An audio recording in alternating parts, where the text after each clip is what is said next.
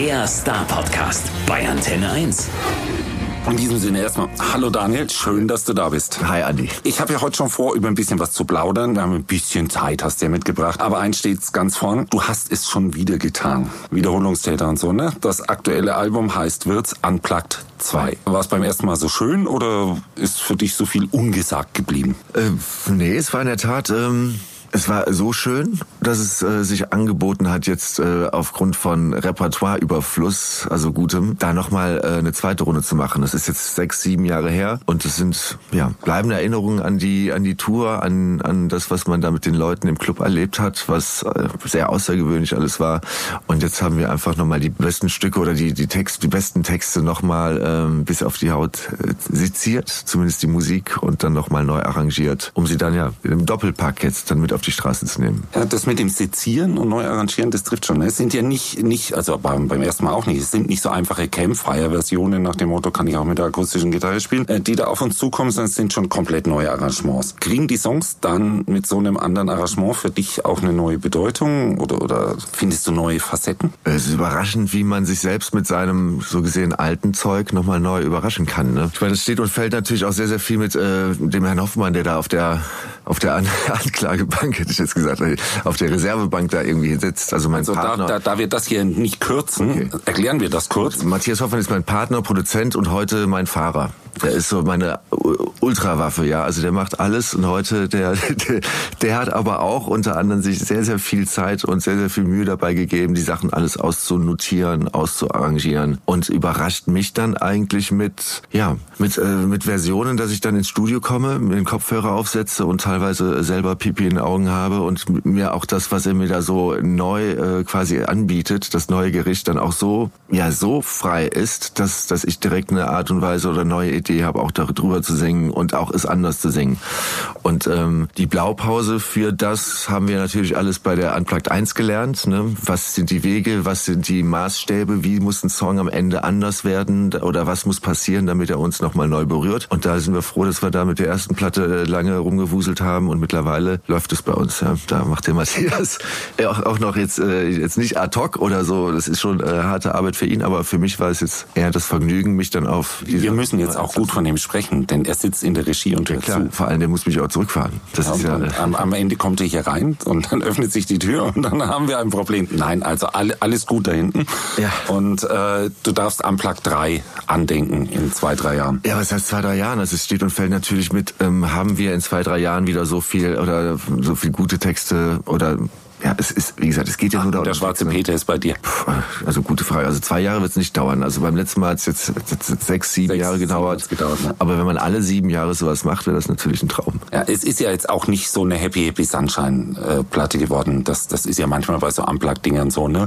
Alle fühlen sich wohl, haben Tränen in den Augen, lalala und singen mit. Es war von dir auch so nicht zu erwarten. Aber ich finde, wenn man sich drauf einlässt, äh, dann können einem dies, diese neuen Versionen schon einiges geben, wenn es so, so ganz stripped down ist, wie es in manchen Momenten ist, nur Klavier und ein paar Streiche. Allein schon, glaube ich, weil man den Text aufmerksamer zuhört. Ist das, ist, ist das jetzt auch der Ansatz, den Text mehr in den Vordergrund noch zu stellen, als, als in der elektrischen Variante? Oder, oder findest du einfach nur puristische Arrangements hin und wieder geil? Nee, das war ja die, die Sache, wie geht man Unplugged an? Das war damals ein Fanwunsch, dass wir mal Unplugged was machen sollen, weil wir hier und da für einen Radiosender mit der Akustikgitarre mal äh, drei, vier Songs gespielt haben. Da sind die Damen und Herren teilweise 500 Kilometer durch die Republik gefahren, um sich das anzugucken. Und, ähm, und da bei uns der Kunde König ist, haben wir gedacht, ja gut, dann machen wir halt mal eine Unplugged-Platte. Sind ins, ins Studio gegangen und haben quasi die Songs kastriert. Alles, was die Elektrogitarre gemacht hat, durch Akustik ersetzt. Das Schlagzeug erstmal ausgemacht mit ein bisschen Percussion-Sound. Und dann war halt der Moment, dass ich halt in die Gesangskabine gehe oder gegangen bin und sollte nochmal neu drauf singen. Und da ist das Erste, was ich gedacht habe, nimm doch die Originalspur. Ich habe doch schon einmal das Ding so gesungen, wie es sein soll. Ne? Das nochmal, das hatte kein Feeling, das war, das war doof. Und das, was ich gemacht gemacht habe, hat auch weder den Matthias in irgendeiner Form berührt noch mich, sondern es war eher so, boah, ist das jetzt ein, das hat sich angefühlt wie so so so, so ein Bürojob, den man auf einmal machen muss, ja, so total unsexy, hatte nichts mehr von dem Gefühl, wie man normalerweise seine eigenen Songs bearbeitet oder im Studio arbeitet. Und da sind wir sehr sehr lange ähm, rumgeeiert, wie wir jetzt uns selbst da auch nochmal ähm, ja nochmal neu dazu motivieren können oder inspirieren können, auch das nochmal zu machen. Und sind über ganz, ganz viele Umwege erst beim Piano gekommen, nachdem wir alles weggeworfen haben, alle Instrumente, die wir gut spielen können, haben wir in die Ecke geworfen, haben gesagt, wir lassen nur noch das Wort stehen und müssen alles drumherum nochmal neu erfinden. Und das äh, hat natürlich, um auf deine Frage zu kommen, das hat natürlich äh, den Vorteil, dass das Wort viel, viel deutlicher oder dass der, der, der, der Text noch mehr im Vordergrund steht. So, das war eigentlich schon fast Hörbuchcharakter angedacht. Ähm, wie kann man dem Erzähler noch ein bisschen ähm, Fläche drunter legen, um äh, die Geschichte zu erzählen? Und das macht es natürlich enorm intensiv. Und teilweise hatte ich sogar im Nachhinein das Gefühl, wow, ähm, also A, hat der Song für mich oder der alte Text so, der für mich irgendwie eine andere Bedeutung hatte, eine neue bekommen was natürlich auch abgefahren ist, wenn man auf einmal bei Bilder von damals ein, eine Ode an die Leichtigkeit der Kindheit äh, auftextet und so Bilder sieht, wie man da früher als kleiner Junge durch Heinsberg gelaufen ist, aber auf einmal Bilder von der Musik erzeugt werden, die eher, wie du schon sagst, auch ein bisschen dunkler, düsterer sind und man dankbar ist, dass man so eine Kindheit hat und er das Bild sich vorstellt, wie muss ein Kind in Syrien zum Beispiel äh, sich fühlen, wenn es durch eine Stadt läuft, wo kein Haus mehr steht, ja. Und das ist dann, das merkt man dann auch äh, ja im Gesang, dass er sich ändert und macht halt in mir schon was. Und dann wissen wir eigentlich, genau so muss es sein. Damit können wir dann vielleicht auch ähm, ja, die Leute dann nochmal anders erreichen oder macht es dann auch Sinn, damit auf Tour zu gehen? Also ich, ich, ich glaube, wir hören jetzt am besten mal einfach ein Stückchen rein. Ja.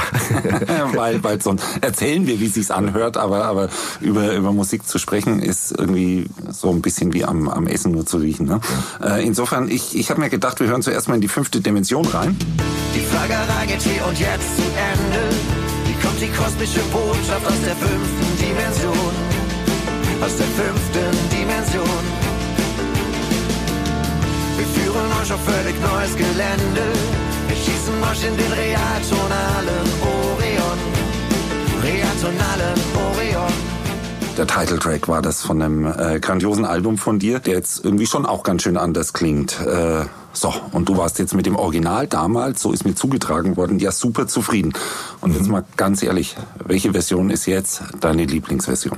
Das ist schwer zu sagen. Also, das, ähm, also ich finde, die fünfte Dimension ist eine, eine sehr schöne Nummer, die ähm, in beiden Versionen funktioniert. Ich finde sie im, im Rock eigentlich macht sie äh, macht sie eigentlich ein bisschen mehr Spaß, weil es mehr Gas hat, ja. Oder aber für diese Unplugged-Geschichte ist das äh, bisschen Gas, was da ist, schon äh, wird mir dann während der Tour Tour wie Vollgas vorkommen. Weil äh, die ganzen Songs sind halt, wie schon erwähnt oder wie man auch gleich hören wird, sind halt schon sehr langsam, sehr dunkel, sehr leise. Und da sind wir sehr, sehr froh, oder deshalb sind auch Songs wie die fünfte Dimension jetzt auf dem Album, damit man die Leute nicht irgendwie beim Aderlass, die, die, äh, dass die A wegpennen oder mir da äh, abhauen. Also bei der ersten Tour sind teilweise die Konzerte unterbrochen worden, weil einfach erwachsene Menschen zusammengebrochen sind vor, vor weinend. Ja? Berührung. Berührung, ja, das ist äh, Emotionalität. Emotionalität. Das waren die, das war einfach so ein hartes Paket, wenn man den, den falschen Tag da erwischt. Äh, das kenne ich selber, ja. Dann kann das halt schon irgendwie äh, auch mal nach hinten losgehen oder genau genau ins Herz, ja. Und, ähm, und da sind wir froh, dass wir so Songs wie Fünfte Dimension haben, die dann auch mal ein bisschen die Stimmung brechen, bevor es die ganze Zeit nur Input gibt, ja. und ich, ich, ich gestehe auch wirklich, also absichtlich ausgesucht, das ist ja jetzt nicht der super repräsentative Song für das Album. Genau. Das, das ist schon klar. Es gibt vor allem eben diese vielen, vielen ruhigen Momente, Piano, Streiche. Und ich habe natürlich auch ein bisschen gelesen, was so die, die Kulturkritik dazu so schreibt okay. äh, zu dem Album und habe höchst unterschiedliche Kritiken gelesen. Wow. Und es ist natürlich im höchsten Maße äh, langweilig, dir jetzt die Rubrik grandios äh, vorzuhalten, mhm. weil die kennst du selber, hoffe ich. Und wenn nicht, dann lass dir gesagt sein, waren ein paar wirklich grandiose Kritiken dabei. Von, von Leuten, von Zuhörern oder was? Oder? Nö, so, so, so Menschen, die über Musik schreiben, ah, okay, so, so professionell. Professionelles, äh, die, die kriegen Geld dafür, Platten zu hören. Ah, cool. Ja, das okay, ist ein Leute, ja. toller Job. Die müssen keine machen, die dürfen sie einfach nur hören und müssen dann aber drüber schreiben. Und einer hat geschrieben, da sei zu viel Pathos drin. Und äh, habe ein bisschen drüber nachgedacht, wie, wie kann man zu viel Pathos bei sowas haben? Äh, Kann es das bei, bei, bei Rockmusik überhaupt geben? Hm, keine Ahnung. Also ich das ist wahrscheinlich der Grund, warum ich Kritiken nicht lese, sowohl im Guten als auch im Schlechten. Aber das äh, zu viel Pathos, ich weiß es nicht. Das ist, ähm, ich bin mir total darüber bewusst, dass diese Platte oder auch die erste Unplugged, das ist nichts für nebenher. Und es ist, ich habe jetzt auch bei der Scheibe wieder Leuten und Freunden mal äh, im Vorfeld das Ding gegeben. Und da gab es wirklich sehr, sehr viele, die gesagt haben, boah, ich habe mir das jetzt mal angehört, äh, ich muss mal sagen, also das ist, komme ich nicht drauf klar, kann ich nichts mit anfangen. Ja, weil es ist natürlich irgendwo mal zwischen Tür und Angel auf dem Weg zum, was weiß ich, Supermarkt im, im Auto gehört haben. Und die gleichen Leute, und das waren mehrere, haben mich eine Woche später gefühlt wieder angerufen und haben gesagt, ich habe das Ding gehört, ich muss äh, komplett mein, mein Urteil ändern, das ist, das ist der Oberhammer. Ich, ich flipp aus, das ist grandios. Und das ist, ähm, das ist natürlich dann tagesformabhängig vielleicht von demjenigen, der es gehört hat, oder äh, ist, man muss den Moment erwischen, wo man sich das reinknallt. Das ist wie Rotwein zum Frühstück, zum Kellogg's ist auch cool. Also kann man machen, muss man macht man aber nicht, ja. Und äh, so, so dementsprechend ist das schon, wie gesagt, ich finde es künstlerisch anspruchsvoll und auch es fordert auch dem Zuhörer einiges ab, weil man kann es nicht nebenher hören, man muss sich darauf einlassen, wenn man es schafft, mit einem Kopfhörer und einem Glas Wein an dem richtigen Abend und Kinder aus dem Haus und Ruhe, dann, äh, dann ist das eine ganz schön harte Achterbahnfahrt, ja, wie ein gutes Buch und ein guter Film, wo man eigentlich danach auch keine Lust mehr hat, groß in den Club zu gehen oder zu quatschen, sondern da ist man mit sich und ähm, dann ist auch gut, ja. Und ähm, also der Schlüssel ist auf jeden Fall, man muss es ja. intensiv, aufmerksam hören. Ja, und es macht so viel Spaß. Weil so davon. Viel, also ich, ich, ich kann, kann, dir sagen, beim Autofahren ist es auch super. Beim Autofahren, wenn der Autobahn fährst und ich, dann, dann hört man intensiver, als also ich tue das. Okay. Ich, ich weiß nicht, vielleicht sollte ich das gar nicht, weil ich dann irgendwie den Verkehr nicht so mitkriege, keine Ahnung, aber ich tue das eben. Und äh, da, da merkst du dann schon, wenn du aufmerksam bei der Musik bist, die du hörst, dann packt die dich in okay. dem Moment. Da hat sie dich aber dann auch sehr schnell. Deswegen aber das sind dann Langfahrten. Das ist jetzt nicht hier äh, drei Minuten 50 von hier um die Ecke zum, zum Metzger und wieder zurück. Ne? Das ist ja, halt, auf halt, Langstrecke halt, funktioniert das, glaube nee, ich. Nee, nee, nee, weil, weil, weißt du, die 100 Meter zum Kippenautomaten, ne? ja. schon, schon klar. Nein, nein, nein, nein, schon so, dass man das Album hören kann dabei. Das Album, ja. Ja, um das Ganze jetzt mal in den richtigen Kontext zu setzen, hören wir nochmal in den Song rein. Du hast gerade schon ein bisschen kurz drüber gesprochen. Ich finde Bilder von damals mhm. würde ich jetzt nochmal gerne laufen lassen. Die Bilder von damals in HD und in Farbe. In diesem Moment sind sie wieder da. Wir flogen auf Drachen durch magische Tage und tranken das Leben, bis uns schwindlig war. Ja, das ist jetzt ein Song über Kindheitserinnerung. Du hast es ja gerade schon gesagt, der hat sich auch, auch ein bisschen verändert in der Wahrnehmung durch dich, bei, durch, bei, bei der neuen Aufnahme. Was ist dir an dem Song eigentlich so wichtig, dass du ihn jetzt nochmal neu bearbeitet hast? Ja, der Text ist mir sehr wichtig. Ne? Das ist, ähm, ich weiß nicht, so die viele oder wir sind alle mittlerweile so verkopft und äh, oder zumindest fällt es mir so auf, dass man immer entscheidungsunfreudiger wird. Es gibt sehr, sehr viele Ängste, die man hat. Es gibt äh, Leute, die mit dem Ganzen nicht klarkommen, Gesellschaften, die sich verändern. Und ähm, ich finde es gut, wenn man sich ab und an mal vielleicht daran zurückerinnert, wie groß die Welt damals war, obwohl es irgendwie auf dem Bierdeckel stattgefunden hat, gefühlt. Und, ähm, und sich auch an die, wie eben schon erwähnt, an die Leichtigkeit auch mal wieder zu erinnern, mit welchen, wie man mit einem Bauchgefühl damals eigentlich auch gutes Leben gegangen ist, wie ja, wie Kinder einfach äh, eine Welt sehen. Und ich habe das Glück, ähm, dass in mir sehr viel Kind geblieben ist. Und, ähm, und das hilft mir, glaube ich, in sehr, sehr vielen Situationen. Und ähm, ich glaube, es gibt auch noch in anderen Erwachsenen sehr viel Kinder. Und äh, das ist so vielleicht der Ansporn, nochmal nach dem Kind zu gucken und zu fragen, sag mal, was ist denn aus dir geworden? Oder sich selber als Kind die Frage oder sich selbst mit dem Kindernaugen nochmal anzuschauen und auch zu fragen, so, ist es das geworden, was du wolltest, ja? Und, ähm, und da gibt's glaube ich, eine Menge Antworten, die man sich selber mal ehrlich vom Spiegel beantworten kann und ähm, vielleicht dadurch auch, wenn man ehrlich ist, was verändert, was dann vielleicht auch zu einem besseren Zustand führt. Und da ist viel drin in dem Text, also für mich jetzt. Ja, und das, das, das ist, ist natürlich jetzt auch eine super schöne Steilvorlage zu sagen, wenn wir zurückblicken so in die Vergangenheit. Also äh, erst erstmal Startabfrage. Bist du denn zufrieden, was aus dem Kind geworden ist? Super, ja. Also ich, äh, dieses ganze, das Baby, was wir vor jetzt rund, wann war das, 2006, sind Matthias und ich losgelaufen und ähm, das ist so schön, dem Ganzen beim Wachsen zuzusehen. Und es gibt aber auch so viel Vater und Vaterliebe, ja, von den uns beiden Herren hier. Das, äh, nee, das ist wirklich, das, das bedeutet uns ganz viel. Und Matthias, als ich ihn damals kennenlernte, hat, glaube ich, so mit dem schönsten Satz gesagt, den ich je in der Musikbranche gehört habe. Er hat einen wirklich lukrativen Job aufgegeben. Also er hat für ganz große Künstler Songs komponiert, arrangiert, geschrieben und hatte eine große Firma mit, wie gesagt, mit Geld auf dem Konto und hat damals alles hingeworfen und hat gesagt, wenn meine Kinder mich mal fragen, was ich ich gemacht habe, dann wollte er sagen, er war bei Wirtz dabei. Und das war damals so, wow. Äh, pff, okay, was soll man da noch drauf antworten? Das war äh, mehr Liebesbeweis ging halt nicht, ja. Und aber das ist genau das, ähm, was er auch früher erkannt hat. Was er hat, habe ich nicht und was ich habe, äh, hat er nicht. Und das ist, ähm, das gibt's in Ehen. Manchmal hat man das Glück, Menschen zu treffen, ja, die, äh, die sind dann schwanmäßig für immer zusammen und haben tolle Zeit. Und wir haben uns äh, beruflich auf einer Ebene so getroffen, wo wir, wo wir einfach eins sind und äh, es ist wirklich äh, krass, wenn man teilweise unsere Unterhaltungen, die nicht mehr stattfinden, weil wir auf einer anderen Ebene kommunizieren mit äh, Dings, ne? ja klar. Äh, und dann weiß ich genau, äh, das ist ein sehr langer Aufsatz, den ich mir von ihm gerade rein mit sehr viel Informationen. Damit kann ich sehr viele Sachen machen. Und das ist halt schön, dass ähm, ja auf so einer Basis mit so viel Liebe zu dem, was wir beide machen, ähm, das seit so vielen Jahren funktioniert und immer ein bisschen bergauf geht. Ja, aber dein dein musikalischer äh, Werdegang war ja nicht ganz so einfach die ganze Zeit. Der hat sehr schwer also, also das, das, das, das ging schon rauf und runter, ne? wenn ich es richtig im Kopf habe. Mit Sub 7 ging es los, damals noch Englisch. Wie war das damals? Das ist 20 Jahre her. Waren da die Träume noch groß? Und war das das Ding? Oder? Ja, das war Sub 7 war so in der Form auch schon ähm, ja fast so schon so konstruiert. Das war die Band wurde so gesehen neu sortiert. Äh, das, ich hatte da, äh, es ging relativ schnell, diesen Plattenvertrag zu kriegen. Das war, wir wurden zu Popcorn gerufen, wir hatten noch kein Album. Es wurde wurde erzählt, wir hätten eins und dann war dieser Vertrag da und es war auch eine Konstellation, die relativ nochmal, also schon ein bisschen so dahingestellt wurde mit der kompletten Rage-Band damals, eine Metal-Band, um mich zu scharen, obwohl ich so das Letzte bin als Metal, ja. Und, und dann aber der Versuch, aus einer Metal-Band eine Pop-Band zu machen als Marketing-Tool, äh, war schon der zweite grandiose Fehler, ja. Also du kannst aus einem Wolf kein Schaf machen, egal wie, wie du es willst. Und, ähm, und dann aber alles darauf zu setzen, weil der Sänger ja anscheinend irgendwie auch mal für ein Starshit tauglich wäre, wenn man ihm irgendwas Buntes anzieht, anzieht, ja, mich da zu verbiegen, alle Kanten abzuschlagen, was eigentlich die Band ganz cool hatte, war am Ende nicht mehr, also für mich wahrnehmbar. Es war für jeden in der Band immer nur ein Kompromiss und man wurde zu Sachen gezwungen, äh, die man sich leider heute immer noch im Internet angucken kann. Schade, dass ich den Knopf nicht gefunden habe, das ganze Ding mal zu löschen. Aber da kriegst du halt einfach vorgesetzt, ähm, in, in, in Soaps zu gehen, weil du halt irgendwo unterschrieben hast. Ja, ich war verbotene Liebe, irgendwie musste ich mal mein Gesicht hinhalten mit, mit der Band da. Ultra Ich hätte das jetzt nicht erwähnt. Das ist nicht schlimm. Das ist, äh, ich bin, du siehst ja, das sind immer noch Sachen, die ich jetzt auch im Nachhinein 20 Jahre lang verarbeite. Ja, ich bin froh, dass ich mittlerweile drüber reden kann. mittlerweile mittlerweile mit einem Lächeln in den Augen.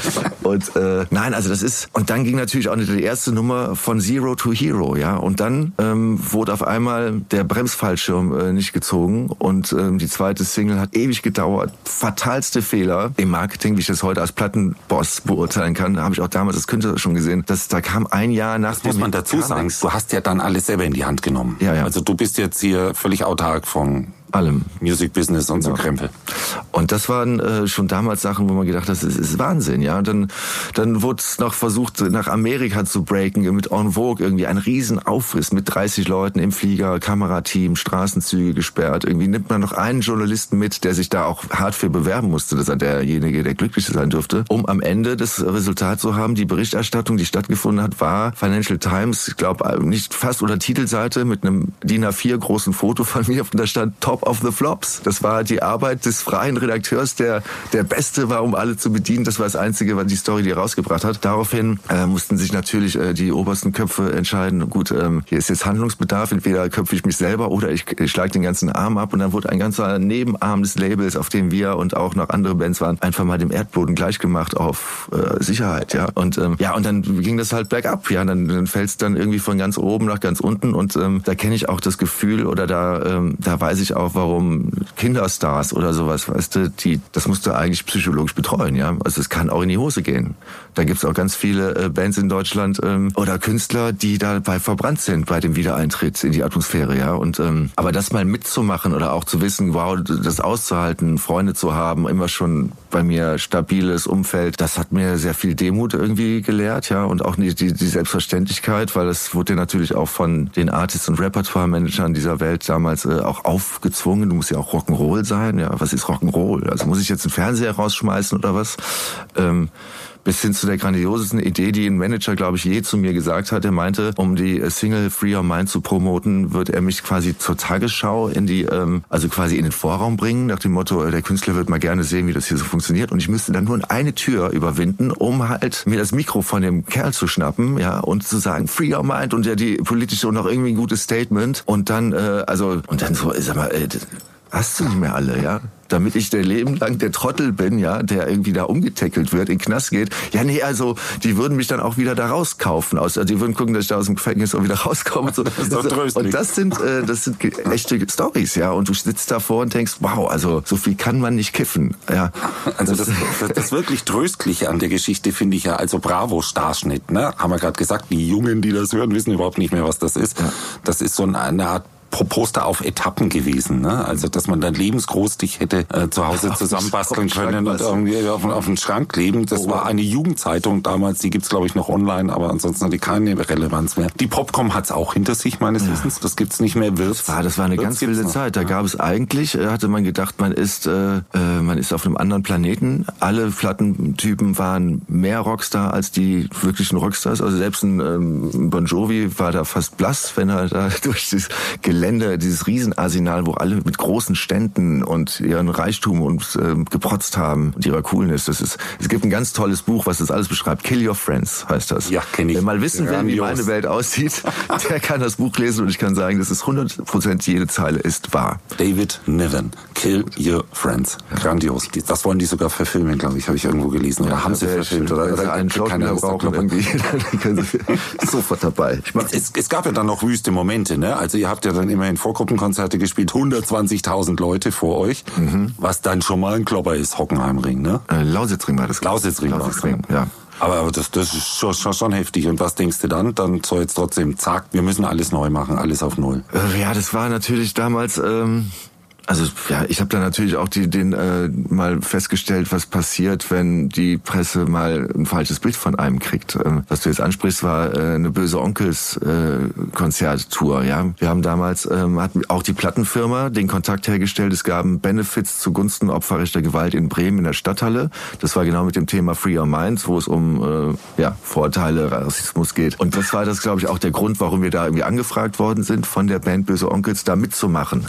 Das war nämlich die Hauptinitiatoren. Bis dato kannte ich die Band nur von einem Heckscheibenaufkleber und jetzt nicht musikalisch. Fand aber die Sache sehr, sehr gut. Für, also es gibt ja nichts Besseres in Deutschland und auch menschlich so mal was mit opferrechter Gewalt zu tun. Ja, ja klar. So auch in der Generation, Generation nach der Generation, die Scheiße gebaut hat. Und, ähm, und dementsprechend haben wir da dieses Konzert mitgespielt. Unter anderem, da waren auch noch äh, Machine Head, Propane, richtige Metal-Bands aus Amiland, England, Deutschland. Und ähm, und nach diesem Konzert, beziehungsweise nachdem das irgendwie kurz so äh, sichtbar wurde, dass das passiert ist, die Pressemitteilung rausging, kriegten wir Absagen von Rock am Ring, wo wir eingebucht waren, von äh, anderen großen Konzerten, wo sich Bands zusammengetan haben und äh, Petitionen, so nach dem Motto, wenn die da spielen, äh, die haben den Onkels, dann äh, spielen wir hier nicht mehr. Radiostationen, die mal eben äh, alles Singles gedroppt haben. Seitdem äh, habe ich sehr lange äh, mit dem äh, Rufmord äh, gelebt, dass äh, Sub Seven eine rechtsradikale Band ist mit äh, eigentlich dem größten äh, Ausländeranteil in der deutschen Rockgeschichte, ja. Die dann und, auch äh, noch gespielt hat für Opfer ja, für Opfer, ja, also das wird dann einfach, ähm, das wird dann einfach so unter den Tisch gelegt. Man ist dann mit den Onkels unterwegs und wer mit den Onkels war, war Onkels und das war so, wow, also hätte ich das gewusst, ja. Und das hat eigentlich auch der Band dann so den kompletten Rest gegeben. Also da war dann auch nichts mehr mit, äh, mit irgendwas und dem Stefan Weidner damals, äh, Bassist und äh, eigentlich auch Kopf der Band. Dem war das dann auf einmal so bewusst, dass er gedacht hat, scheiße, ich habe hier gerade eigentlich eine coole Band komplett dem Erdboden gleich gemacht. Und da hat er gesagt, das Einzige, was ich dir machen oder anbieten kann, ist, ähm, komm mit auf unsere Tour, da sind jeden Abend rockaffine Leute, irgendwie hol sie dir ab und ähm, ja, und scheiß auf den Rest, ja, tut mir leid. Und da, ähm, ja, haben wir dann gedacht, gut, dann, dann spielen wir mal mit den Onkels, weil es einmal, ob so zweimal, wir sind eh. Also eh, eh egal. Und vor allem, ich muss wirklich auch sagen, hätte ich eine Sekunde nur das Gefühl gehabt, dass die Band rechtsradikal wäre oder die Fans rechtsradikal, hätte ich äh, selbst das Projekt abgebrochen, ja. Ähm, aber du, das ist, es ist, wie es ist. Und, ja. und, und wie ist es jetzt? Auflösen, Rock am Ring, Rock Auf, im Park. Ja, die, äh, wir, äh, wir haben da nicht gespielt. Ja, und überhaupt nie wieder? Die, die, also nee, wir haben zum Glück wieder gespielt. Ja, ne? also das na, ist, na, aber das war, das war, das war sehr, sehr lange, ähm, äh, war das wirklich auch in den Köpfen auch der Redakteure, teilweise bei Radiostationen, auch als ich dann Solo angefangen habe auf Deutsch, äh, wo immer noch, ähm, ja, die, der Meinung war, das ist doch hier äh, so, da war doch was, irgendwas mit Rechtsradikal oder so. Ich- Und, und was lernen wir daraus? Liebe Redakteure, Ja. informiert euch komplett. Es ist immer hilfreich. den, den ganzen Podcast hören bitte. Genau. Nicht nur böse Onkels und dann aufhören zuzuhören. Genau, ich würde an der Stelle nochmal in den Song reinhören, der mir an der Stelle vielleicht ganz passend vorkommt. Äh, vielleicht siehst du es anders, wir werden mal sehen, wer wir waren. Sehr gut. Kleine Schritte, großer Unterschied.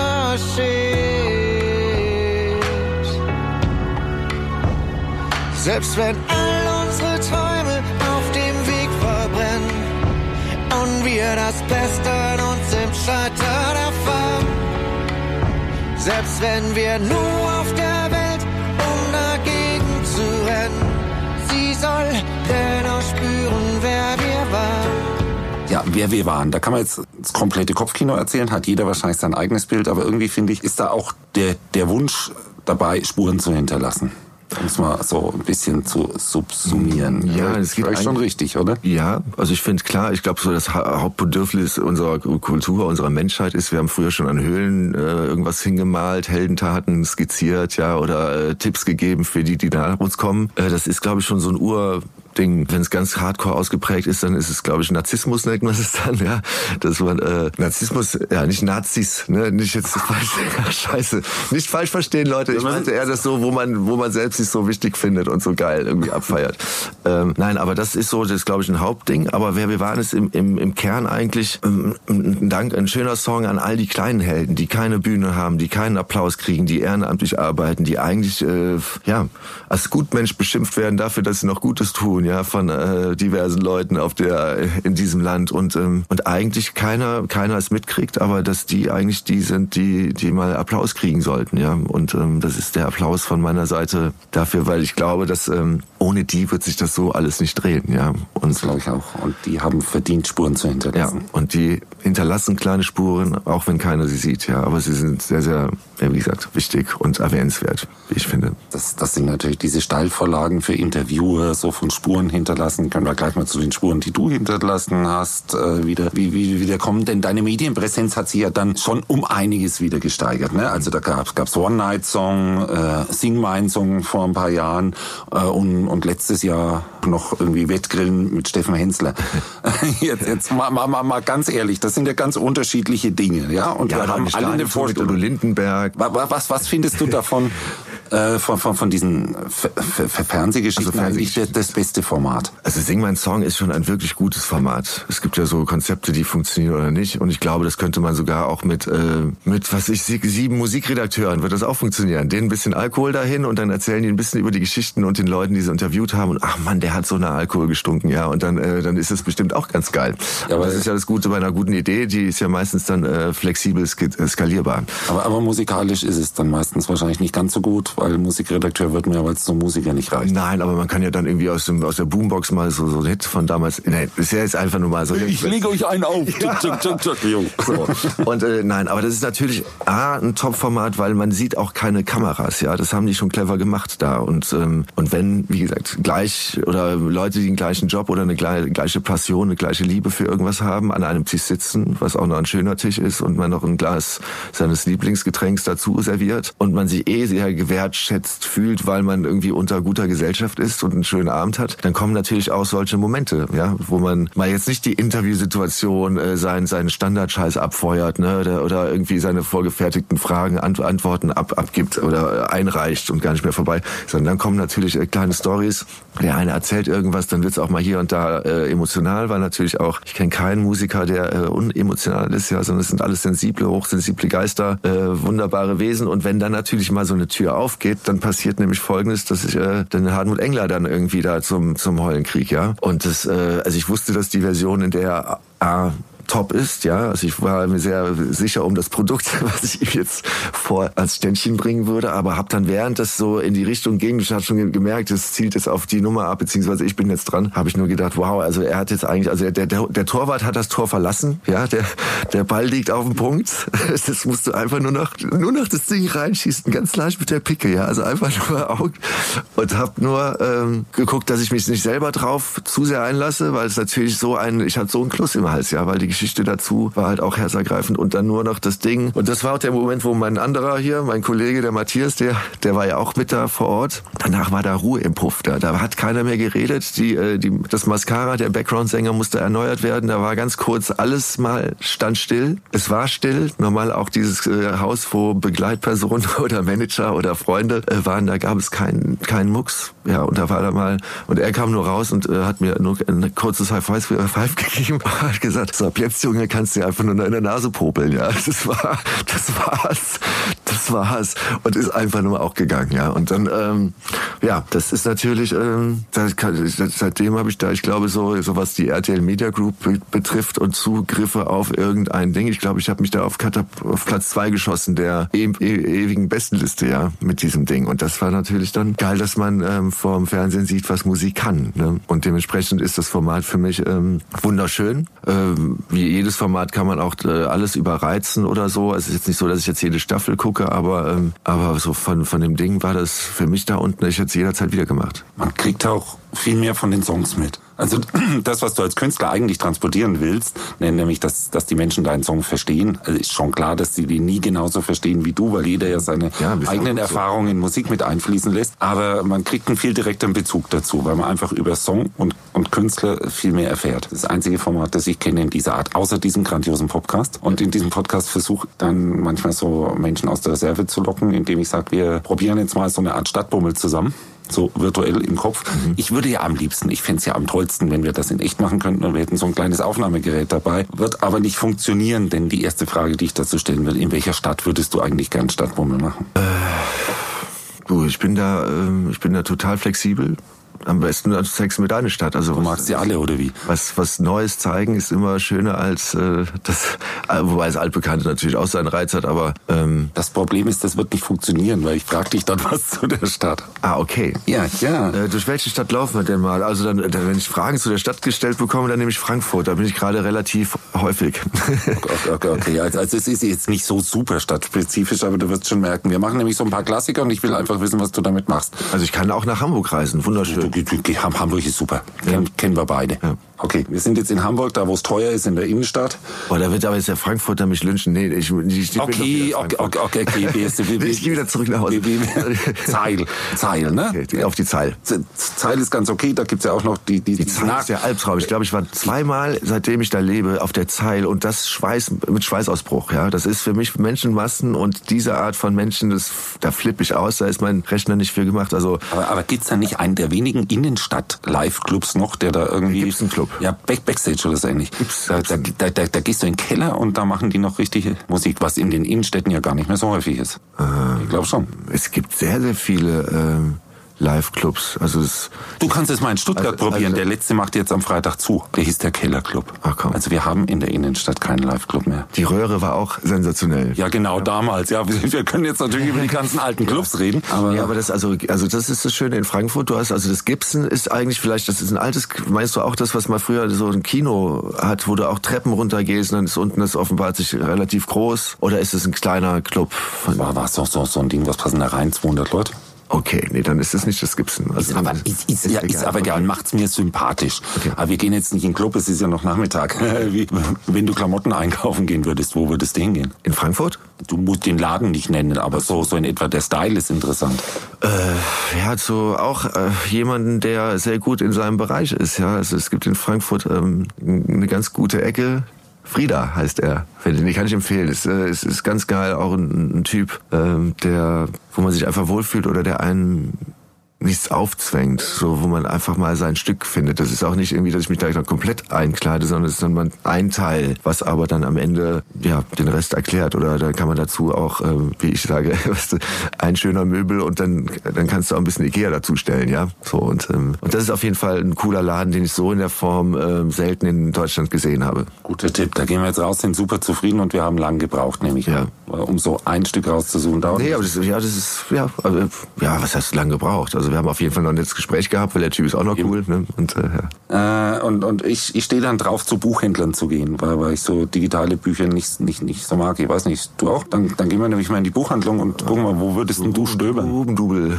Hugendubel. Ah, eine Kette. Na, egal. Ja, aber ja. das ist natürlich A mit... Es gibt ja fast nur noch Ketten. Ne? Ja, das ist, ähm, ja, aber das ist natürlich für, äh, das ist gut, wenn man mit Kind unterwegs ist. Ne? Da gibt es auch eine Spiel, äh, Spielecke. Ja, da kann der Kleine dann irgendwie sich ein bisschen austoben, während man da auch ein bisschen Zeit hat, sich äh, durch das oder sich das nächste durchs nächste Buch zu wühlen, ne? Oder Sachen zu. In welcher Ecke suchst du dann? Sprachführer oder Romane oder oder müssen wir Kinderbücher gucken? Nee, also ich bin eher so, ähm, also meistens lasse ich mir ähm, mal ein Buch geben oder äh, es gezählt. Also ich gehe eher mit, mit dem Jungen da rein, um ihm irgendwas zu holen, ja, oder irgendwie so eine Tony-Box-Figur oder irgendwas äh, zum Basteln, zum Spielen, die sind ja da.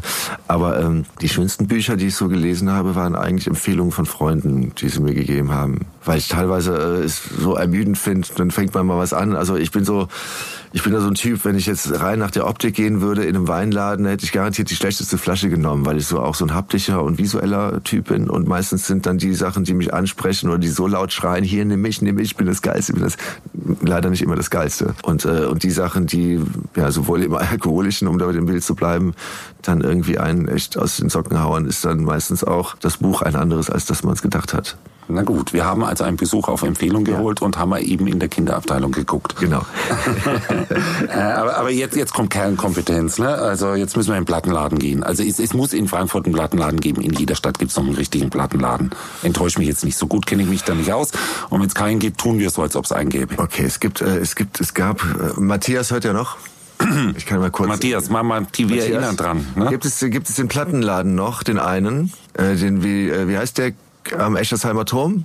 Q-Base, wie hieß der? Ich verstehe dich leider nicht. Das ja, ist wie bei uns im Studio. Lippen lesen. Es gibt noch einen, der heißt 2001. Okay, dann nennen wir ihn 2001. Wir, wir nennen ihn wie auch immer. Aber wenn du Platten kaufst, ich meine, hier, was würdest du kaufen? CDs, Vinyl, Tape, äh, pff, keine Ahnung. Also egal. Vinyl, wenn ähm, wenn mir die Band was bedeutet, weil ich es so haptisch dann irgendwie schön finde. Schon, ne? Deshalb ähm, habe ich auch den Luxus mir erlaubt, zu jeder Platte auch einfach eine Vinyl dazu zu reichen als kleinen Gruß aus der Küche, ja, weil es einfach Nostalgie ist. Es gibt auch zum Beispiel ähm, eine kleine Kiste, wo ich Sachen sammel, die mein Sohn, wenn er irgendwann mal auszieht, von mir kriegt. Da sind dann Sachen drin, die mein Leben beeinflusst, gelenkt, inspiriert haben. Von der Flasche äh, Schnaps von mir aus der besten, die ich je hatte, oder Wein, bis hin zu einer Platte, die schön angeranzt ist und vorher dann hoffentlich mit großen Augen, weil das weiß er natürlich alles nicht, dann irgendwie da drauf starrt und war eigentlich ein bisschen mehr vielleicht über seinen Vater weiß, außer dass ich immer mit ihm gemeckert habe, weil er irgendwie mit offenem Mund gekaut hat. Aber ähm, nee, dass er dann irgendwie sowas mit hat. Und da ist natürlich Vinyl äh, ein ganz schönes, ja, nostalgisches Stück Musik, ja. Die ich erinnere mich dran, ich habe mal die Singlesammlung meiner Mutter gefunden. Da war ich 16 und hatte keine Ahnung, dass meine Mutter mal jung war. Ja, krass, ne? Und das ist schon erstaunlich, wenn man die dann aufmerksam durchhört. Ja. Was für eine Platte würdest du da reinlegen in die Kiste? Puh, ja, also, da, da, also es ist natürlich ein, zwei viel Platten, zu ne? persönlich sagen, welche, aber so in, in, etwa in welche Richtung wird es? Nein, das kommt, das kommt ganz klar aus den 90ern, aus der Grunge-Bewegung. Das war die Musik, ähm, die mich, das war eigentlich die erste Musik, die mich getroffen hat. Also die ich auch getroffen habe, weil bis dato lief bei meinem, in meinem Elternhaus war es sehr still. Da lief auch kein Radio, da war, ähm, und vielleicht ist das auch so der Wunsch dann aus mir heraus irgendwie gewesen, dass ich da irgendwie die Stille füllen muss. Aber das war, als ich dann halt alt genug war, um auch mal in so ein Jugendheim zu gehen, äh, nachmittags beziehungsweise abends dann mal in einen Club oder in, in eine Diskothek, wie das früher hieß. Und dann war das das erste Mal, das war zu Zeiten Soundgarden, Alice in Change, Nirvana, Pearl Jam und wie sie alle heißen, das, das volle Programm. Und das war wow, das klingt genauso. Ich habe keine Ahnung, was die da singen, aber das klingt genauso, wie ich mich fühle, ja. Und hab da, das ist, die Jungs sind eigentlich äh, schuld dran, oder haben mich so gelenkt. Das waren die Jungs, die die schlichten Frisuren bei den Rockmusikern abgeschafft haben. Die aussahen wie die Rodis von den richtigen Rockstars. Ja. Plattenladen haben wir hinter uns. Jetzt brauchen wir einen Kaffee zur Pause. Was willst du haben? Weinchen, Kaffee, äh, Wasser? Kaffee ist gut, Wasser ist gut, viel Wasser ist gut. viel trinken. Viel trinken. Viel trinken, das ist gesund. Ja. Ne? Genau, für den Fall, dass das mal irgendwann jemand hören sollte, der gute Ratschläge braucht. Viel trinken ist auf jeden Fall gesund. Natürlich, nee, wir können, äh, wir können kulinarisch, du, mein meistes Geld gebe ich bei Essen und Trinken aus. Also da kannst du jetzt sagen, auf was du äh, aus bist. Also von, von einfach bis Sternen. Also wir, wir, wir haben noch zwei Etappen vor und die brauchen mindestens fünf Stunden. Das heißt, wir brauchen was zur Stärkung. Ne? Ja, aber das kann man auch nachmittags mal in einem, in einem kleinen äh, Ernus Bistro, französische Küche, gute Weinauswahl. Oh, ne? Also da sind wir sehr gut aufgehoben. Da wird man sehr nett äh, empfangen und durch ein ganz kleines äh, elitäres äh, Kochmenü geführt. Oder ja, würde ich würde ich hingehen. Also weil da gehe ich heute Abend hin. Seit Ewigkeiten. Ab und an, wenn Sachen äh, gut sind oder ich mir was erlauben darf oder denke, äh, man muss sich auch mal was äh, Gutes Dann tun. gönnt man sich das. Das könnte einem ja morgen der Himmel auf den Kopf fallen. Genau. Und das ist, ähm, das ist auf jeden Fall mit einer der schönsten, einer, es gibt sehr, sehr viele kulinarische Top-Orte in Frankfurt wo ich jeden Tag äh, nur gucken muss, dass mir das Geld halt nicht ausgeht, ne? Weil rein theoretisch, wenn es nach mir geht, ich, in mir ist äh, ich, ein dicker Mann, der will jeden Tag raus. Es ist sehr schwer, ihn da drin zu halten, weil er halt auch so, ich finde, Essen ist mit das, was mir am meisten neben Musik und Familie, also Liebe irgendwie so so gibt. Ja, das ist äh, wie wie ein Koch, das ist für mich ein Gott. Ja, da kommen wir vielleicht auch noch mal später zu, warum Steffen Hensler und ich da irgendwie ne äh, so befreundet sind. Aber ich finde und ich koche jetzt seit auch sehr gerne selber weil ich mir das irgendwie bei den ganz guten Leuten immer so angucke und so faszinierend finde. Und ab und an gelingt mir mal ein Gericht. Und dann bin ich dieses Gefühl, das ist wie wenn man einen Song geschrieben hat, ja. Und spielt ihn jemand vor und der andere ist berührt, glücklich, erfüllt, happy. Und das kannst du als Koch genauso für den Moment fühlen. Du stellst den fertigen Teller hin, guckst dir die Leute an und guckst in mein Gesicht und du siehst, also, der, also mehr kann man mit Essen jemanden nicht touchen dann, ja, wenn es gut ist. Und das ist so die Parallele. Dementsprechend, äh, ja, können wir über kulinarische, äh, können wir auch mal einfach nur eine, eine, eine Kneipentour machen oder eine Restauranttour. Da brauchen wir dann aber, ähm, können wir eine ganze Woche mal abtauchen. Zeit. Okay, ich sag Bescheid, wenn ich das nächste Mal in Frankfurt bin. Ja, aber für den, also für, für, den, für die schnelle Stärkung kann man natürlich, ja, das ist natürlich die, der, der, der Luxus stärker, ja. Aber das ist schön, nachmittags schon mal das Gefühl von Harald Junke die, oder die Definition der Glückseligkeit zu spüren. Äh, keine Termine, 14 Uhr und leicht einsitzen. Genau. Man, man, man fühlt sich so leicht. Ja. Und dann ist das Shoppen auch einfacher, ja. Dann genau. und, und irgendwann fragen sie dich dann, ob du bei einem Fernsehspiel mitspielen möchtest, das der Trinker heißt. Echt jetzt? Äh, hat, hat er gemacht. Wer? Harald Junke. Ach so, echt? Ja, ja. Ach komm, das wusste ich nicht. Das ist schon doppelbödig. Ich finde, der Mann hat Humor. Ja. hat er gut gemacht. Ja. Ähm, wir wollen danach nämlich ins Kino gehen und ich habe aber gar keinen Plan. Ich war 100 Jahre nicht mehr im Kino. Was würdest du empfehlen? Äh, an Film oder als Kino? Ja, als Film.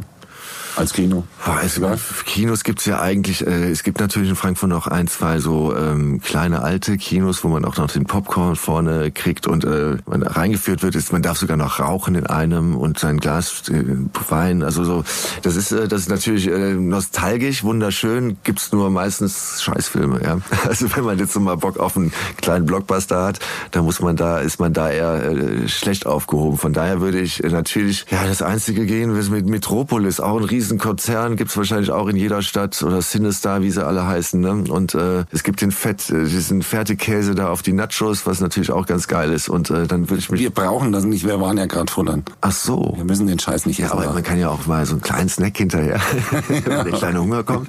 Okay, nee, dann ähm, dann würde ich sagen, ja, einfach in so ein, so ein Ding rein und äh, Hauptsache der Film ist halt gut. Ne? Ich habe jetzt zum Beispiel Once Upon in, äh, wer heißt der? Once Upon, upon a Time in Hollywood. Once Upon a Time in Hollywood, genau. Kriegt ihr vielleicht einen Oscar?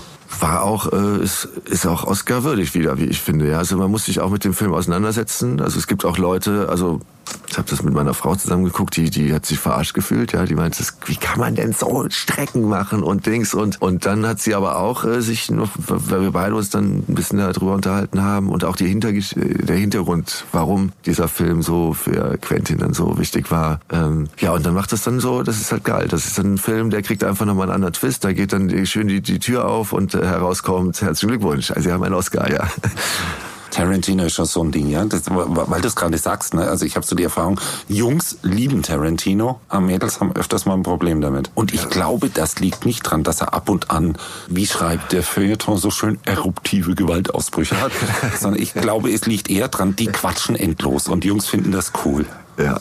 Ja, es ist immer, also es ist immer sau cool. Ne? Also es gibt ja nichts. Also das ist ja auch das, was, äh, was, wenn man jetzt äh, Leonardo DiCaprio fragt, wenn er ruft, sind ja alle am Start, weil ich glaube, das muss auch ein tierisches Arbeit mit dem Typen sein oder auch diese diese Freiräume oder ich kann es mir auch nur vorstellen wie ein guter Produzent, weißt du, der einfach äh, die die Stärken rauskitzelt oder den den Platz lässt. Also ich finde, wie wie Leonardo da spielt, ja, das ist sensationell. Ja, also diese, das, das ist halt halt hohe Schauspielkunst, ja, das so mal zu machen. Ich habe das jetzt selber mal vom Spiegel beziehungsweise gestern beim Radiointerview mal probiert, ob ich mich da auch so auf die Träne runterkämpfen kann, um dass die Leute das echt jetzt glauben, um mich dann wieder zurück zu äh, schnipitzen, alles in Ordnung, sah gut aus oder was. Aber das äh, war natürlich weit weg, aber inspiriert bei diesem Film, ja. Und das ist, nee, da muss ich sagen, das ist äh, immer ein Jungsstreifen, definitiv, wie du schon sagst gut. Jetzt sind wir aus dem Kino raus, jetzt sind wir geplättet. Und ich habe jetzt richtig Bock, in den Club zu gehen. Und zwar ein Club mit Musik, wo live gespielt wird, was ja nicht, mit Platten aufliegen und so und auch ganz sicher nicht aus irgendwelchen Rechnern. Die Frage, die ich mir erstmal stelle, geh mal zu irgendeiner Band, die du magst, oder willst du selber spielen? Nee, nicht selber spielen. Nicht selber spielen. Nee, Quatsch. Ich wollte ja mit dir einen schönen Abend haben. Das ist kompliziert, wenn ich da dann so am Mikro stehe und nee, ich würde dann äh, natürlich geil, ja, Live-Musik wäre natürlich ein Traum. Es gibt äh, bestimmt irgendwo in der Stadt irgendwas, wird, müssen wir mal ganz kurz ins äh, Veranstaltungsbettchen äh, in das Telefon gucken, wo was gerade läuft.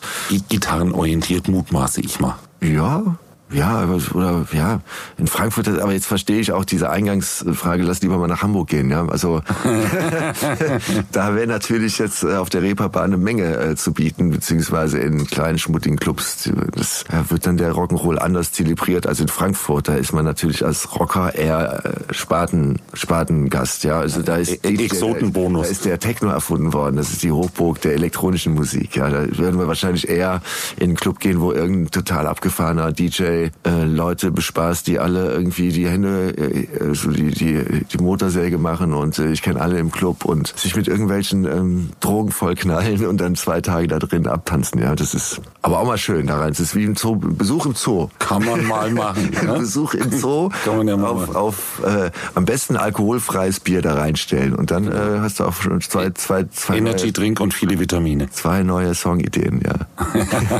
Wenn es reicht. Ja, aber es ist wirklich krass, wie teilweise auch Drum and Bass gibt's halt viel, so also gute gute Jungs, gute Clubs, wo äh, hartes Elektrozeug abgefeuert wird. Und ich bin teilweise in so einem Drum and Bass Club, weil es nichts anderes auffällt, beziehungsweise es gab halt oder gibt da keinen Moment, der wo jetzt der besser zu mir passt. Aber ich krieg von Drum and Bass, wenn man das mal langsam runterbricht, tierische Ideen für Rocksongs, ja, weil es einfach auch so weit weg ist und ähm, und da kann ich mir natürlich äh, viel mehr äh, oder auch mal was abholen. Ja, ist jetzt nicht so, dass ich da keinen Zugang zu habe, aber natürlich ähm, ist im Herzen ist dann die Gitarre, ja, und, und oder die Rockmusik wieder die dies dann für mich ist. Lange Gespräche. Ja. Mit dem Rhythmus mitwippen und irgendwas. Ich weiß auch vielleicht mal ins Mikro gesagt, weil derjenige jetzt schon eingeschlafen ist. Genau. Zwei Stunden 40. So eine angenehme Stimme, der hat mich so, so wie bei Formel 1, ja. Das ist ja auch, wer, wer ist nochmal der, der Formel 1 moderiert? Ach Gott, keine Ahnung. Ja, das ist der, also ich schaffe es meistens, also den, also es ist schon beim Einführungsrunde und dann wird's ja spannend, dann geht's los, dann die ersten zwei Runden und dann labert diese Stimme mich. Ich habe es nicht, das Rennen zu Ende zu sehen dritte, vierte Runde schlafe ich immer ein. Das sind so Typen wie mein Biolehrer an der Schule. Einfach so die Stimme und dazu so dieses monotone Egal, Motorgeräusch. das ist Feierabend. Ende. Ja. So, also ich, äh, wie, wie oft machst du so lange Interviews? Ähm, ich habe eigentlich immer nur lange Interviews, weil äh, ich auch nur in, äh, wenn ich irgendwo. Aber, aber du, du, du kriegst ja immer ähnliche Fragen. Deswegen wollte ich dir mal vorschlagen, worüber würdest du eigentlich gerne mal reden in so einem Interview? Ähm, nee, also ich meine, klar ist jetzt Hauptthema die Platte oder die Songs. Äh, da habe ich jetzt äh, zu zweien was erzählt. Wenn du noch eine Frage zu einem anderen hast, äh, wenn es nochmal um Musik geht, wir können aber auch, äh, ich weiß es nicht, manchmal ist ja auch mal schöner, was anderes zu erzählen als... Wir hatten drei. Was, drei Songs? Songs. Wir hatten die fünfte Dimension, wir hatten Bilder von damals und wer wir waren. Stimmt, drei. Und wir empfehlen das ganze Album dazu. Okay, ich habe dir die Möglichkeit gegeben. Ich muss das einfach machen aus Fairnessgründen, weil ich laber dich immer voll. Irgendwie zwei, äh, 40 DIN vier Seiten mit irgendwelchen Quatsch. Ich finde das guten Quatsch. Du- so du- du- redaktionell sehr, sehr gut. Also ich fühle mich sehr wohl und wie man vielleicht auch merkt, ähm, ist es ja eher ein Gespräch, ein gutes, was man Ob, fühlt. obwohl du keinen Wein kriegst hier. Also, also wir hätten das Ganze, wenn ich das gewusst hätte, hätten wir das Ganze noch ausstaffieren können. Ja. Es gibt auch hier gute Köche. In Stuttgart, ja Logo, ja, Logo. So, hier Sternegastronomie und so. Also Stuttgart ist Das auch nenne ich jetzt aber nicht, weil, lieber Vincent, wenn ich dich nennen wollen würde, müsstest du uns zwei Euro für die Werbung zahlen. Danke. oder äh, dem nächsten Gruß aus der Küche. Ja. genau. Oder, oder, oder aber du schickst einfach ein bisschen was vorbei, wenn du es Genau. zufällig hören würdest. Und zwar in dem Fall in die Wagenhallen in Stuttgart, denn da gibt sich demnächst live. Äh, ich hoffe, dass alle die Karten schon haben, weil wir man, man kriegt keine mehr. Das ist komplett ausverkauft. Das ist toll. Ja. Äh, du freust dich schon auf die Tour, nehme ich an. Freut mich sehr. Ah, auch dass, ohne dass die Leute irgendwie einen Ton gehört haben, äh, eigentlich die Clubs oder Hallen schon ausverkauft haben. Das ist natürlich ein sehr großer Vertrauensvorschuss und Vertrauensbeweis. Über, äh, da bin ich mir auch sehr darüber bewusst, aber die kriegen auch wirklich was Wunderschönes, Intensives mal wieder um die Ohren. Ich glaube, die das alle, die damals das Ticket gelöst haben, ähm, sofort eins gekauft haben. Und ähm, viele haben damals gesagt, Unplugged ist nicht so mein Ding. Ich komme mal wieder, wenn es laut ist. Äh, ich setze mal eine Runde aus. Haben sich, glaube ich, sieben Jahre jetzt in den Arsch gebissen, dass sie damals nicht dabei waren. Und die haben jetzt auch direkt gekauft. Und das hat man gesehen und gemerkt. Und ähm, ja, jetzt geht's nur darum, Minimum das Level der letzten Tour zu halten. Und da mache ich mir keine Sorgen, dass wir das nicht sogar noch ein Stück noch mehr nach auf 2.0 heben. Also eigentlich hätte ich ja ursprünglich jetzt diese gemeine Frage gehabt, die, die, diese übliche Standardfrage nach dem Motto, wir wissen ja, was du mitbringst, was sollen die Fans mitbringen. Aber ich glaube, wer jetzt anständig zugehört hat, weiß, in welcher Stimmung er zu dem Konzert zu kommen hat. Wir werden da keine Tipps mehr geben. Trillerpfeifen. Ja, ne? klar. Schon mal auf jeden Fall drei im Turm. Ne? Ole, ole. Ja, genau. deshalb, deshalb haben wir die, die Sachen auch wirklich bestuhlt. Also wir haben beim, beim letzten Mal, waren da teilweise, wo der Veranstalter auch gesagt hat, wir, wir kriegen noch 150 Leute extra rein, wenn wir die da hinten hinstellen. Und äh, das ging grandios in die Hose, ja. Also es ist schon schwere Kost, ist gut, wenn man sitzt und wenn man kein Laufpublikum hat, der da mal eben zur, zur zum Tresen rennt und am besten noch laut, äh, mach mal nochmal zwei Helle hier, ne? So, dann, äh, und du stehst da vorne ling-ling-mäßig, hast gerade zwar nur zwei Töne und den Gesang und hörst eigentlich lauter das Gespräch der Leute, die dir das Bier, also das ist dann schon, also das ist, das ist auch dieses, glaube ich mal, äh, die größte Herausforderung, wie kriegt man eigentlich den Rock'n'Roll-Fan, also den Rock-Fan, der auch mal Lust hat, äh, mal mit der Hacke zu stampfen, ja, oder mit dem Kopf zu wackeln, äh, wieder so das Programm so gestrickt vom Spannungsbogen, dass er mir, wie gesagt, nicht wegkackt oder um, umfällt äh, oder äh, umbricht, wie sagt zusammenbricht oder halt ähm, die Konzentration verliert, weil einfach too much, ja. Und das ist, äh, da müssen wir jetzt noch gucken, aber da habe ich schon so eine Ich, ich bin bester Dinge. ganz spritzige Idee. bin mir hundertprozentig, dass das funktioniert. Absolut sicher. Hey, wir freuen uns drauf. Äh, vielleicht gibt's ja auch für die, die nicht da sein können und die sich jetzt wahnsinnig ärgern, dass es keine Tickets mehr gibt. Vielleicht gibt's ja eine DVD von der Tour. Gab's von der ersten ja auch. Ja, ja. Das glaube ich nicht geben. Wird's nicht geben. Oh. Das Einzige, was ich gerade mal so angedacht habe, was aber Na, na, Nachspielrunden? Ja, es gibt, auch es gibt noch Open Airs, äh, größere, auch ähm, die, was, wo man das Ganze nochmal versucht, in der äh, unter freiem Himmel zu machen. Aber ähm, DVD war mir jetzt zu blöd, äh, weil es gab's ja schon mal. Ich habe jetzt ähm, also den schönen Gedanken Dokumentation mal behind the scene und habe mir jetzt den Luxus erlaubt, auch mal privat die Türen zu öffnen in der Entstehung, weil Leute ja teilweise denken, ja, ein bisschen Piano gespielt, da hier mal so ein bisschen Sinti Geiger und ab und hier jetzt will er wieder Geld machen, ne? Äh, dass man mal einen Eindruck dafür kriegt, wie viel Arbeit von der ersten Sekunde bis dass es dann einfach mal so wie eine Kleinigkeit äh, serviert auf der Bühne rüberkommt. Ne? Aber auch mit vielen mal Leute ähm, vor dem Konzert sich mal einen raussuchen und sagen, hast du Bock irgendwie, was erwartest du? Treffen wir uns nach dem Konzert noch mal hier. Weißt du, auch mal die wirkliche Meinung, ja, der, der, der, der echten Kritiker auch, äh, wie sie vor Ort waren. Das ist eigentlich eine richtig, richtig gute Idee. Man sollte vorher fragen, so, was erwartest du? Und dann genau dieselben danach noch einmal fragen. Und Schön mit so. Mascara verlaufen und Genau. nee, war scheiße. Kann ins Auge gehen. Glaube ich aber nicht. Aber okay, da bist du für verantwortlich. Und dann, ähm, ja, du, ich werde ja zur Not, wenn ich sehe, ich mache jetzt natürlich auch ein Fass der Emotionen auf und da sag ja allen, wie wie emotions das, äh, wie das war. Wir werden zur Not natürlich auch mit Pfefferspray äh, gucken, dass da schon die ein oder andere Träne dann rollt, ja, wie die Kamera.